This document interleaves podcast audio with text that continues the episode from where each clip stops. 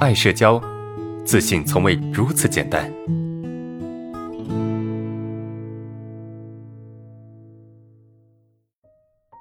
来看第四个问题吧。老师以前在一个小的电子厂加工上班，里面几个大姐对我挺照顾的，经常帮我一些小忙。之后我又到外地去上班了几年，我家离那个电子厂挺近的，其实也挺想去玩玩。但是呢，每年过年回家都还没有勇气去。啊，最近在家有事会把快递放在那里，但是去拿快递的时候有点焦虑。如果和一个人说话，不和以前帮过我的另外一个人说话好像也不礼貌，但是呢，和他们说也不知道说些什么，该怎么办？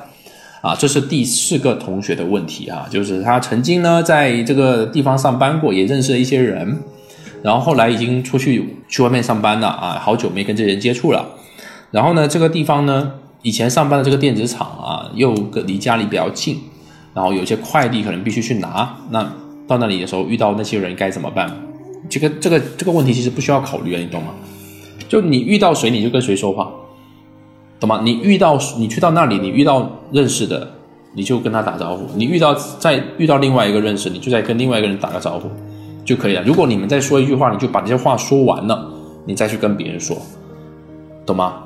你再把，比如你你现在去的遇到 A，对吧？那遇到 A 的话，你就跟 A 聊天打个招呼，然后突然 B 又出现，你又认识了，然后你跟 B 打个招呼。对吧？就这么简单。那你可能说，老师我不知道说啥呀，想到什么说什么，对吧？想到什么说什么。你真正到那个情境下，你自然就会说，懂吗？你当你真的到那个情境下，当你真的到那个环境下，你肯定就会说话，你肯定就知道怎么说。你不要太低估自己的能力，对吧？你现在想怎么？你现在想想所有你你想要去说的话，到那个时候不一定有用，不一定能够用得上。对吧？不一定能够用得上，知道不？所以我的建议什么？我建议就是你不用去考虑你会遇到谁，你该说什么，反正你就走过去就好了。你真正遇到那个人，你就知道该怎么说，不用考虑这个具体该说什么，该说多久啊，该跟如何跟其他人打招呼的问题，你不需要去考虑这些问题，也考虑不考虑不了啊，懂吗？